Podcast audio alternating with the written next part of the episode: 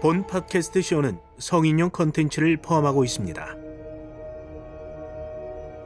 여러분이 허리 통증을 아주 오래 겪었다고 가정해 봅시다. 통증의 원인은 아무도 모르고 여러분은 매일 고통 속에 살아갑니다. 삶은 점차 여러분의 통제를 벗어나고 어떻게 돌이켜야 할지 알 수가 없죠. 바로 그때 한 의사를 찾습니다. 기적이라는 말밖에 못해요. 던치 선생님은 정말로 위대한 의사죠.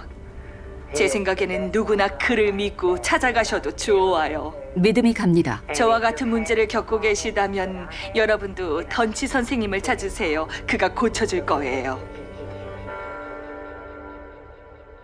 우리는 진료를 받을 때 어느 때보다도 무력합니다.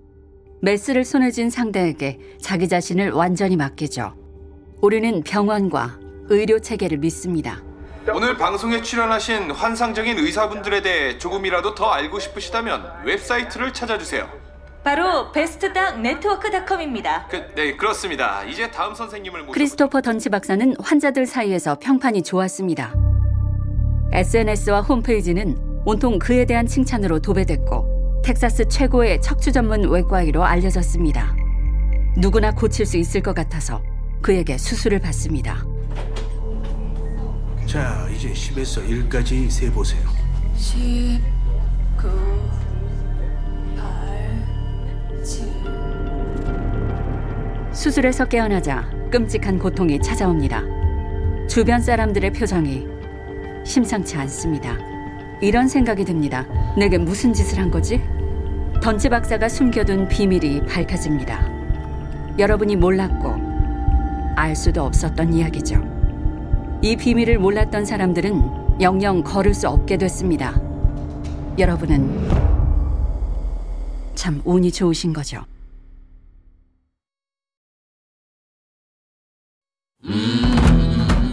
원더리에서 전해드리는 죽음의 손. 저는 진행자 최정현입니다.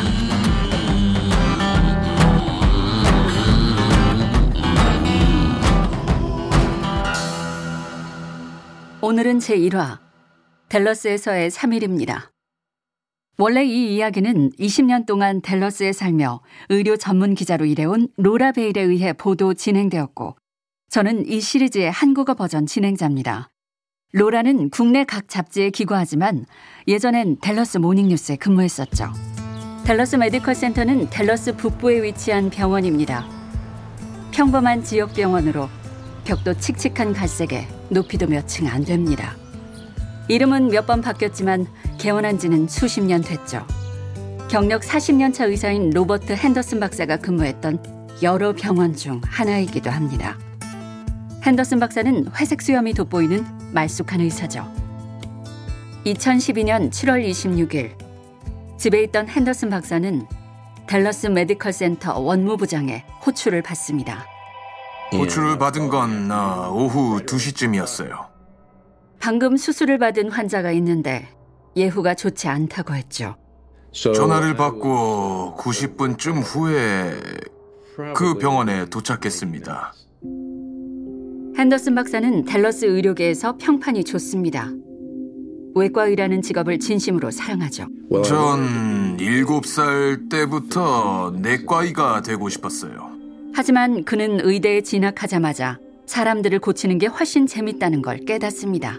환자를 만나 정확한 진단을 내리고 환자에게 적합한 외과적 처치를 하죠. 그 후 환자를 지켜보면서 병을 치료해줬다는 자부심을 여러 번 누립니다. 몇 번이나 아픔이 사라지게 해주고 병을 완전히 치료해 주는 거죠. 전 그런 게 좋습니다.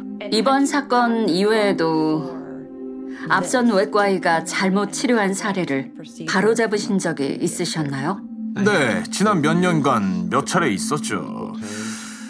보통은 외과의 본인이 초래한 문제예요. 외과의라면 누구나 감당하기 힘든 상황에 처할 가능성이 있거든요. 자기 분야가 아닌 문제를 맞닥뜨리거나 수술 전 진단 때는 아예 없었거나 또는 미처 놓쳤던 문제를 찾아내거나 불의의 사고가 발생하기도 하죠. 핸더슨 박사는 커리어 내내 척추 분야에만 매진해 왔습니다. 심지어 오늘날 척추 수술에 쓰이는 흔한 외과적 기법의 개발을 돕기도 했죠. 그러니 까다로운 척추 치료로 호출받아도 이상할 게 없었습니다. 하지만 이번 호출은 뭔가 달랐죠. 환자를 살펴봐달라며 원무부가 호출한 건 처음이었어요. 핸더슨 박사가 댈러스 메디컬 센터에 도착하자 원무부장이 내용을 전했습니다. 환자의 이름은 메리 이퍼드였죠. 수술받기 전에는 멀쩡히 걷던 그녀가 긴 수술을 받고 나서는 격한 통증을 호소하더니 다리만 겨우 움직이거나 발가락만 꼼지락댄다는 겁니다. 원무부장은 핸더슨에게 수술을 집도한 외과의도 알려줬죠. 던치 선생의 이름은 소문으로 종종 듣곤 했습니다. 크리스토퍼 던치 박사였습니다. 그에 대해 나쁜 소문이 많았지만 의사들 사이에서 쉬쉬하는 뜬 소문 정도여서 핸더슨 박사는 신경도 안 썼죠. 두 눈으로 수술 결과를 확인하고 보니 소문이 어느 정도 사실로 밝혀져 염려가 매우 깊었습니다. 하지만 척추 수술의 특수성을 잘 모르는 사람들이 제멋대로 퍼뜨리는 소문이라는 점도 감안해야 했죠. 그래서 전 메리의 진단서와 수술 후 모든 관련 자료를 전부 검토했습니다. 핸더슨 박사는 엑스레이 사진과 서류들을 조사했죠. 던치 박사는 자신이 계획한 수술 내용을 단계별로 꼼꼼히 정리해뒀습니다. 계획은 완벽했지만 문제가 하나 있었죠. 던치 박사가 시행한 수술은 그의 기존 계획과 전혀 달랐습니다. 엑스레이 사진과 수술 자료들을 전부 검토하신 다음엔 어떤 생각이 드시던가요? 일종의 서투른 모방만 이루어졌다는 생각을 했습니다.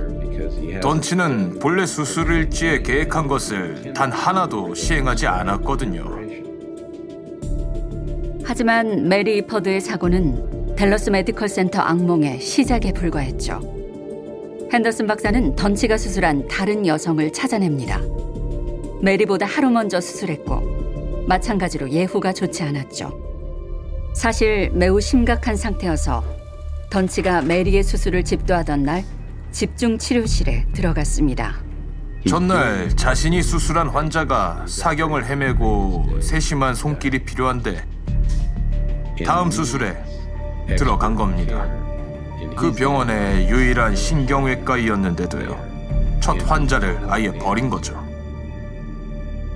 그날 집중 치료실로 들어간 여성의 이름은 플로엘라 브라운이었습니다. 64세였던 플로엘라 브라운은 고등학생 시절 만난 조 브라운과 사랑에 빠졌습니다. 조는 얼마 전 은퇴했고 그녀도 곧 은퇴할 예정이었죠. 플로엘라는 몇 년 전에 목 수술을 받았습니다. 당시 의사가 목에 티타늄판을 삽입했는데 이후 목과 어깨 결림에 시달렸죠. 플로엘라는 조와 함께 텍소마호로 이사하기 전에 목의 통증을 해결하려고 했습니다. 던치 박사는 척추에서 디스크를 하나 제거한 다음 두 척추뼈를 고정할 고정물만 붙이기로 했죠. 2012년 7월 24일 화요일 수술이 시작됐습니다. 이른 오전이었죠. 초반 20분에서 30분 동안 수술실 내 사람들은 대부분 아무 문제도 없다고 생각했습니다. 그때 던치 박사가 척추를 찾기 어렵다며 불평하기 시작했죠. 출혈이 심해서 척추가 안 보인다고 했어요. 카일 키신저는 그날 아침 함께 일한 간호사입니다. 전날도 던치와 함께 일했고 안 그래도 던치가 좋은 외과의인지 의문을 품던 참이었죠. 던치 박사는 함께 있던 소독 간호사에게 계속 피를 빨아내라고 재촉했습니다. 그래야 잘 보인다고요. 유혈이 낭자했습니다. 누가 봐도 비정상적인 양이었죠. 환자를 싸고 있던 푸른 수술포를 뚫고 흘러내린 피가 바닥에 뚝뚝 떨어졌습니다. 바닥엔 피를 닦는 스펀지를 담는 양동이가 있었는데 스펀지를 양동이에 던지면 보통은 얼룩지거나 약간 분홍빛이지만 이번엔 달랐습니다. 스펀지가 하나같이 온통 검붉은 색이었어요. 스펀지들이 피를 흠뻑 머금었습니다. 수술은 한참 후에 끝났습니다. 예정보다 훨씬 오래 걸렸죠. 수술이 끝날 무렵 플로엘라는 피를 많이 잃었습니다. 하지만 그녀는 회복실에서 괜찮다며 얼음을 달라고 말했죠. 그날 저녁 남편 조가 아들과 손녀딸을 데려왔습니다. 조는 걱정이 솟구쳤습니다.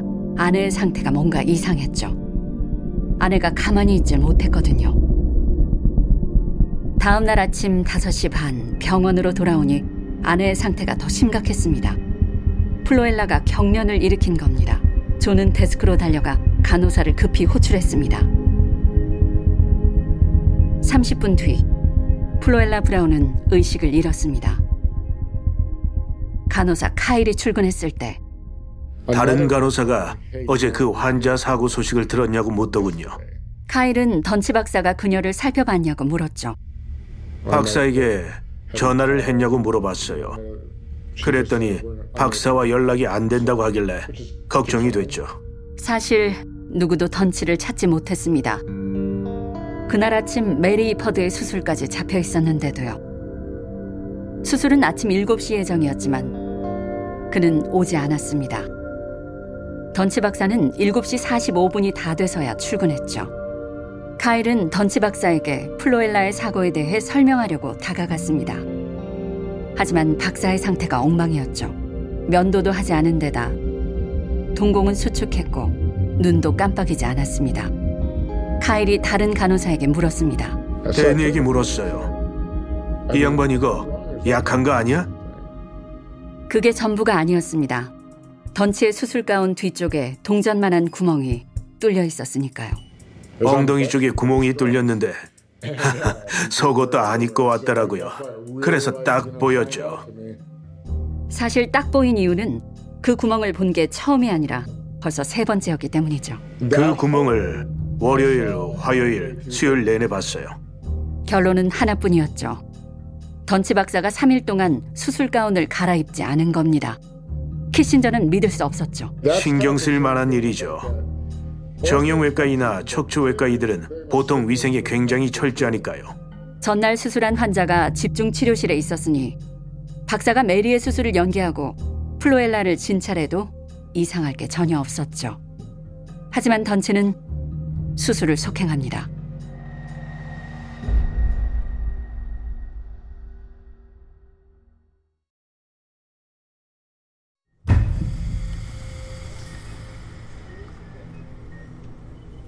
핸더슨 박사가 병원에 도착했을 때 그가 확인한 메리 에퍼드의 수술은 그의 표현을 빌리자면 그저 가혹 행위에 불과했습니다. 대체 뭘 했냐고요? 수술 시작부터 던치는 정신이 살짝 나가 있었다는군요. 수술이 시작되고 1시간 후 던치는 카일 키신저를 바라보면서 집중 치료실에 있는 플로엘라 브라운에게 두개골 절제술을 하고 싶다고 말했습니다. 두개골 절제술은 머리뼈를 잘라 구멍을 내서 뇌압을 낮추는 수술이죠. 카일은 불가능하다고 대답했습니다. 델러스 메디컬 센터는 두개골 절제술을 승인받은 병원이 아니었고 적절한 장비조차 없었으니까요. 그러자 던치는 상하 관계를 강조했죠. 난 의사고 넌 간호사다. 이런 식으로 반응했어요. 수술은 자기가 더 잘 알고 기존에 있는 도구로도 가능하니까 수술 스케줄이나 잡으라고요. 간호사는 원칙적으로 의사의 지시에 반드시 따라야 하지만 환자의 생명을 위협할 것이 분명하다면 거부하거나 이의를 제기해야 합니다. 그래서 전 이의를 제기했죠. 그 수술은 절대 못 한다고요. 던치는 카일에게 수간호사를 데려오라고 했습니다. 그래서 카일은 상사 둘과 함께 수술실로 돌아왔죠. 수간호사들도 강한 어조로 답했습니다. 두개골 절제술은 안 된다고요. 던치는 대답을 듣더니 수술복을 벗었죠. 수술 일정을 바꾸려나 보다 했어요. 던치는 그대로 수술실을 떠났습니다. 메리퍼드의 척추를 수술대에 드러내놓은 채로요. 절대 있을 수 없는 일입니다. 어떤 수술이든 가능하면 짧은 시간에 끝내려고 노력을 하니까요. 수술실을 나가면 환자의 마취 시간만 길어져요. 던치가 수술실을 비운 동안 남은 의료진은 메리의 몸속에서 위치를 잡느라 고생했던 스크류를 찾느라 진땀을 뺐습니다. 스크류는 척추의 뼈 부분에 고정돼야 하는데 엑스레이 상으로는 뼈에 없었거든요. 스크류는 어딘진 몰라도 메리의 등 근육 어딘가에 박혀 있는 게 분명했습니다. 다들 당황했어요. 그 스크류가 뼈에 없는 건 확실했죠. 뼈로 가지도 못하고 엉뚱한 연조직이나 근육에 들어간 거예요. 던치는 약 15분 뒤에 수술실로 돌아왔습니다. 그러더니 스크류가 있어야 할 곳에 있다고 주장했죠. 엑스레이 사진이 틀렸다고 말하는 것과 같았어요. 계속 스크류를 뼈에 고정했다고 우기더군요. 그럼 엑스레이가 거짓말이라도 한다는 건가요? 그냥 사진인데요? 컴퓨터 프로그램이 꾸며낸 가상 지도도 아니고 사진이라고요. 그것도 실시간으로 촬영한 사진 말입니다. 방사선사는 이 상황에서 충격을 금치 못했습니다. 보통 이런 수술에선 사진을 대여섯 장 찍지만 이번엔 스무 장이나 찍었죠. 믿기 어려운 상황이었으니까요. 그러다 방사선사는 케이지라는 고정물 일부가 한쪽으로 튀어나온 걸 보고 입을 열었습니다. 케이지 위치가 잘못됐어요. 그러자 던치가 으르렁댔죠. 내가 제대로 있는 거 확인했어. 어디 있는지 안다고. 입 다물어. 하지만 이제 수술이 엉망이라는 사실이 분명해졌죠. 던치는 스크류 하나를 넣고 빼길 반복했습니다. 뼈를 뚫고 빼고 또 뼈를 뚫고 또 빼고 몇 번씩이나요. 던치는 수술 막간에 메리의 꼬리뼈에 스크류를 박아 넣었습니다. 어찌나 괴상하게 박던지 의료진 모두 난생 처음 보는 모습이었죠. 그러더니 던치는 기쁘게 두 손을 털며 말했습니다. 이거면 충분하겠군. 이제 괜찮을 거야. 그렇게 수술이 끝났습니다. 메리 이퍼드의 수술이 끝나고 원무부장이 던치에게 이메일을 보냈습니다. 이런 내용이었죠. 어제 수술한 환자는 어때요? 아침 회진을 돌 때 들었는데 박사님이 월요일에 재수술을 한다면서요? 문제 없는 거 맞죠? 네, 문제 없습니다. 재수술은 화요일입니다. 하지만 메리 퍼드는 전혀 괜찮지 않았습니다. 그녀는 수술 과정에서 혈액의 3분의 1을 잃었고 마취에서 깨어났을 땐 끔찍한 고통이 엄습했죠. 멀쩡히 걸어서 입원했던 그녀의 다리는 이제 움직이지도 않았습니다. 메리는 침대에서 돌아눕지도 못했고 발가락도 움직이지 못했죠. 그녀는 간호사들에게 제발 고통이 멈추도록 뭐든지 달라며 울고 애원했습니다. 그리고 카일 키신저가 그녀를 찾아갔죠. 원래 수술이 끝난 환자를 찾아가세요. 아, 아니요. 어, 수술이 끝나면 절대 만나지 않습니다. 그는 마취 간호사이기에 환자를 수술 전에만 만납니다. 환자분들과 친해지기 위해 어, 최대한 노력하는 편입니다. 스트레스도 덜어주고 저를 믿게 만드는 거죠. 환자들이 마취된 동안 제가 아무 일 없도록 지켜줄 거라고 안심시키는 거예요. 그는 메리의 재수술을 예상했고 참관을 희망했습니다. 아무래도 죄책감이 컸기 때문이었습니다. 제가 지켜보고 있었는데도 그녀가 그런 일을 당했으니까요. 그래서 책임감을 느껴 참관하고 싶었습니다. 제 잘못을 만회할 기회가 되길 바랐어요. 메리 이포드는 큰 통증을 느꼈고 진정제에 취해서 살짝 혼란스러워했죠. 핸더슨 박사는 이때 처음으로 그녀를 보았습니다. 메리는 크게 화난 상태는 아니었죠. 오히려 혼란스럽고 실망한 상태였고 아, 우울함에 빠져 있었어요. 그녀는 다른 의사가 왔다는 사실에 감사하면서 던치 박사는 영원히 보고 싶지 않다고 말했죠.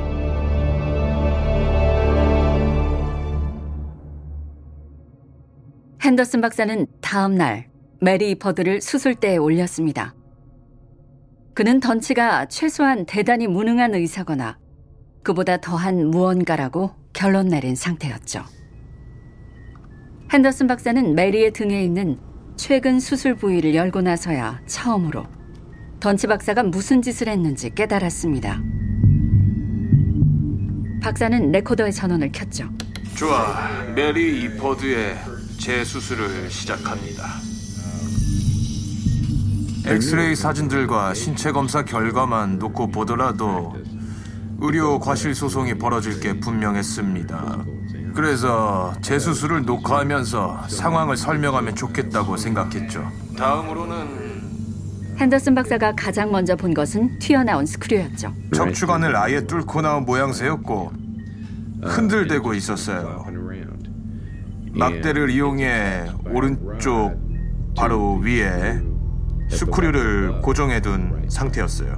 스크류는 단단히 고정돼 있었지만 막대는 부실했죠. 사실 살짝만 잡아당겼는데도 쑥 빠졌어요. 수원 스크류입니다. 보시다시피 살피면 살필수록 더 많은 상처와 함께 있어선 안 될 고정물들이 보였습니다. 메리의 척추에는 구멍이 세 개나 있었는데 던치가 스크류를 끼워 넣으려다 세 번 실패한 흔적들이었죠. 스크류 하나는 척추관 속으로 찔려 들어가 있었고 심지어 한쪽 다리와 방광을 제어하는 신경망까지 관통한 상태였습니다. 핸더슨 박사는 뼈 조각들을 제거했습니다. 게다가 여기를 보면 뼈 조각을 치우고 신경근을 찾아봤지만 안 보이더라고요. 그래서 경막낭까지 살펴봤더니 있어야 할 신경근은 없고 웬 액체만 줄줄 새고 있었습니다. 신경근이 결손 아니 아예 절제되어 있었죠. 던치는 신경근을 제거하고 엉뚱한 장소에 뼈를 집어넣은 거예요. 메리의 다리를 제어하던 신경망이 완전히 사라졌고 그래서 그녀는 더 이상 다리를 들 수 없었던 거죠. 재앙 수준으로 형편없고 엉망진창인 수술이었습니다. 환자를 고치기는커녕 고통스럽게만 만들었죠. 핸더슨 박사가 발견한 오류는 더 있었습니다. 던치가 엉뚱한 디스크에서 수술을 진행한 거죠. 이렇게 환자를 망쳐놓고 심지어 처음부터 멀쩡한 디스크에 손을 댄 겁니다. 그날 수술실에 있었던 의료진 중 어느 누구에게 수술을 맡겼더라도 던치 박사가 했던 수술보다는 아, 훨씬 잘 해냈을 거라고 확신할 수 있습니다. 이쯤 되자 핸더슨 박사는 수술이 완전히 실패였다는 걸 알았습니다. 어떻게 수술해야 좋을지 정확히 아는 누군가가 수술을 최대한 망치는 쪽으로 진행한 느낌이었죠.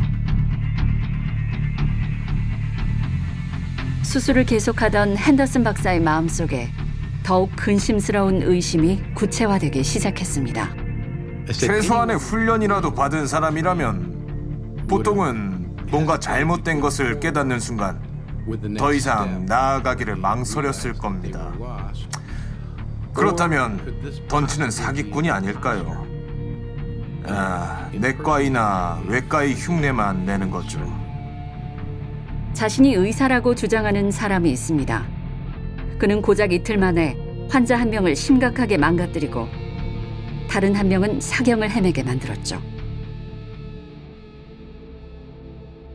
핸더슨 박사가 메리 이퍼드를 수술하는 동안에도 플로엘라 브라운의 상태는 점차 악화됐습니다.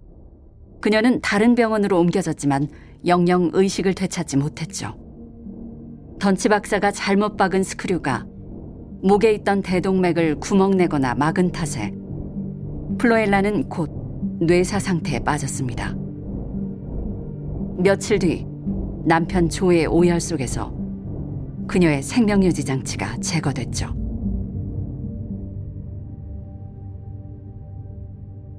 이쯤 되자 핸더슨 박사는 던치 박사에게 조치를 취하려고 직접 나섰습니다. 의사라면 누구나 우선 해를 끼치지 말라고 배우니까요. 거기서 조금 더 나아가면 남을 도울 능력이 있는데 돕지 않는 것도 고통을 주는 것과 다를 바 없는 겁니다. 핸더슨 박사는 보통 남의 일에 참견을 하는 사람이 전혀 아닙니다. 아주 쿨한 사람이라 묵묵히 자기 일만 끝내고 떠나는 편이죠. 그런 핸더슨 박사가 직접 해결하겠다고 나섰으니 깜짝 놀랄 수밖에요. 달리 말해서 로버트 핸더슨 박사는 다른 의사와 정면으로 충돌하는 성격이 절대 아니었던 거죠. 하지만 이번엔 그렇게 하기로 했습니다. 그는 던치의 배경부터 조사하기 시작했죠. 한편 댈러스 메디컬 센터 원무부는 던치의 의사 권한을 박탈하기 충분한 상황을 경험했습니다. 이제 이 병원에선 수술할 수 없죠. 하지만 이야기는 여기서 끝나지 않습니다. 던치가 댈러스 메디컬 센터를 떠나 또 다른 병원으로 이동한다 해도 막을 길이 없었으니까요. 미국에서 의사의 의료 행위를 막으려면 시간도 오래 걸리고 고됩니다.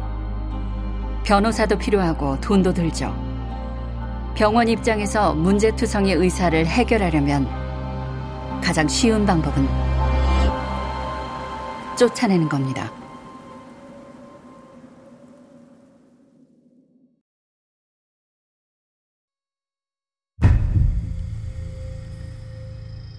던치 박사가 댈러스 메디컬 센터에서 마지막으로 집도한 수술 중에 비교적 잘 끝난 수술이 하나 있었습니다. 처음 만났을 때는 참 매력적인 사람이었어요. 병원에서 절 제대로 돌보지 않으면 제대로 치료받도록 자기가 직접 책임지겠다고도 했지요. 환자의 이름은 셜리 모크였습니다. 어느 날 집에 있던 그녀의 다리 뒤편으로 강렬한 경련이 찾아왔고 사라지질 않았죠. 첫날부터 걷지도 못했지요. 화장실에도 갈 수가 없었어요. 거의 3주 동안 아팠죠. 통증은 사라지지 않았습니다. 주치의가 진통제를 처방했지만 효과가 없었죠. 주치의는 셜리에게 수술을 권유하며 척추외과의 두 사람의 번호를 줬습니다. 집에 와서 두 사람 모두에게 전화를 걸어 번호를 남겼어요. 제게 먼저 전화한 의사가 던치 박사였어요. 셜리는 당시 71살이었지만 여전히 교장으로 재직 중이었고 1960년대부터 지금까지 멋진 은발머리를 유지하고 있었죠. 셜리는 남편인 브랜든과 함께 던치 박사를 만났습니다. 던치 박사는 멋지고 음, 매력적이었어요. 던치는 겉보기엔 괜찮았습니다. 자신만만한 푸른 눈에 전직 미식축구 선수였고 이력 역시 인상적이었죠. 그의 배경을 알고 나니 외과의로서 믿어도 되겠다 싶었어요. 남서부에서 절개를 가장 적게 하는 외과의라고 자신을 소개했어요. 그 말을 듣고 아주 기뻤죠. 의사 한번 제대로 만났다 싶었어요. 메리 이퍼드나 플로엘라 브라운의 수술과 다르게 셜리의 수술은 성공적으로 비쳤습니다. 그녀는 훨씬 나아져서 집으로 돌아갔죠. 하지만 몇 달 뒤 그녀는 던치를 만나 후속 진료를 받습니다. 던치는 엑스레이 촬영과 검사를 진행했죠. 사진을 본 셜리는 깜짝 놀랐습니다. 쇠 조각들이 뼈 사이사이로 빠져나간 것들이 보이더라고요. 던치가 넘어졌냐고 묻길래 전 아니라고 했어요. 하지만 박사는 음, 제가 틀림없이 넘어졌을 거라고 했죠. 넘어졌을 거라고 계속 고집을 부리길래 저도 절대 넘어진 적이 없다고 밀어붙였어요. 던치 박사는 셜리에게 최대한 빨리 2차 수술을 받으라고 권했습니다. 응급 수술을 받으라고 했어요. 언제냐고 물었더니 당장이라고 했죠. 던치는 셜리 부부에게 이번 수술은 다른 병원에서 진행할 거라고 말했습니다. 델러스 남부의 가난한 지역인 사우샘프턴 로드에 있는 병원이었죠. 던치 박사에게 왜 원래 있던 병원에서 여기로 옮겼냐고 물어봤더니 사우샘프턴 병원이 가장 최신식 시설을 갖추고 있었으라고 답하더군요. 새 병원이 델러스 남부 사우샘프턴에 있다길래 열이 확 받았어요. 일단 갔더니 던치가 말하더군요. 겉보기엔 조금 허름해 보이더라도 병원에서 갖춘 시설이 전부가 아니라고요.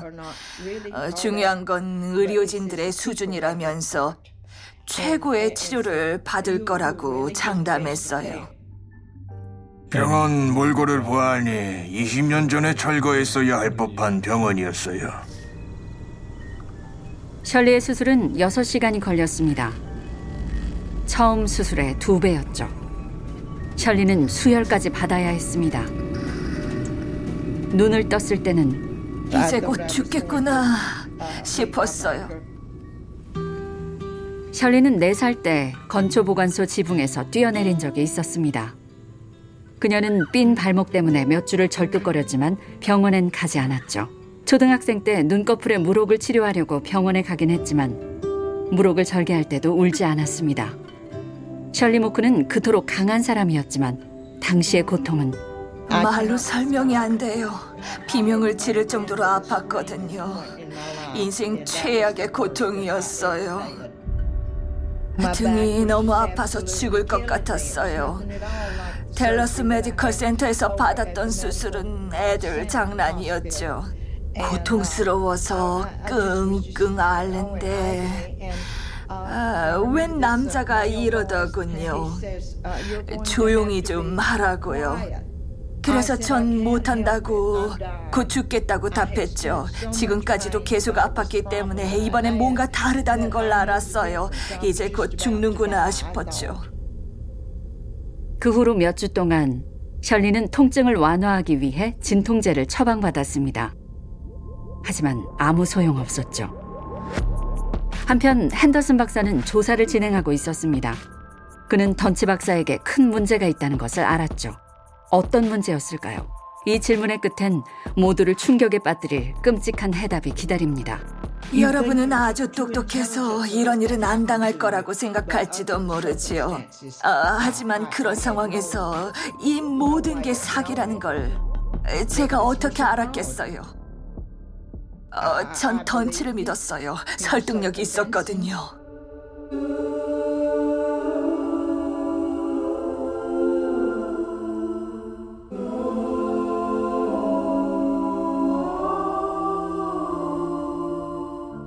전 이 기사를 처음 보도할 때부터 지금껏 제가 알던 것과 다른 이야기라고 확신했습니다.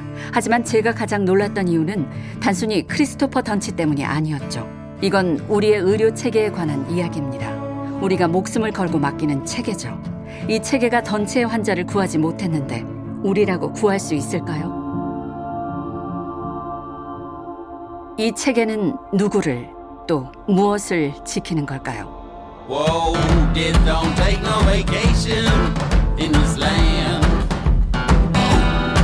이어지는 죽음의 손 시리즈에서는 똑똑하고 명석한 천재였어요. 그녀가 던치에게 첫눈에 반했나요? 네, 전 던치와 몇 번 충돌했어요. 던치는 어떻게 반응했죠? 개인 사이는 간섭하지 말라고 하더군요. 소란을 일으키고는 자신만 먼저 챙긴 다음 다음으로는 의사를 챙기고 책임은 아무한테나 떠넘기죠. 던치는 죽음의 손이라고 불리죠. 맞습니다. 던치는 죽음의 손이 됐어요. 하지만 전 죽음의 손은 모릅니다. 제가 아는 건 크리스 던치뿐이죠. 원더리에서 죽음의 손 6편 중 제1편을 전해드렸습니다. 델러스에서 의료과실 희생자를 33명이나 발생시킨 의료 체계를 꼬집는 시리즈죠. 본 방송을 알리고 싶으시면 별 5개와 구독 권유를 부탁드립니다. 본 방송은 원더리닷컴뿐만 아니라 애플 팟캐스트, 팟빵, 캐스트박스 또는 여러분의 팟캐스트 앱에서 청취하실 수 있습니다. 스마트폰으로 청취 중이시라면 주요 표지를 두드리거나 옆으로 넘겨주세요. 에피소드 내용과 미처 듣지 못한 정보를 확인하실 수 있습니다. 스폰서 광고도 보실 수 있습니다. 스폰서들을 지지해 주시면 저희 방송에 큰 힘이 됩니다. 감사합니다. 죽음의 손은 로라 베일에 의해 진행되었고 저는 한국어 버전의 진행자 최정현입니다. 번역은 조아미, 음향 디자인은 제프 슈미트, 이야기 구문은 조너선 허쉬, 보조 PD는 펠러비 코타마스, 총괄 PD는 원더리의 조지 라벤더와 마셜 루이, 그리고 헤르난 로페즈입니다.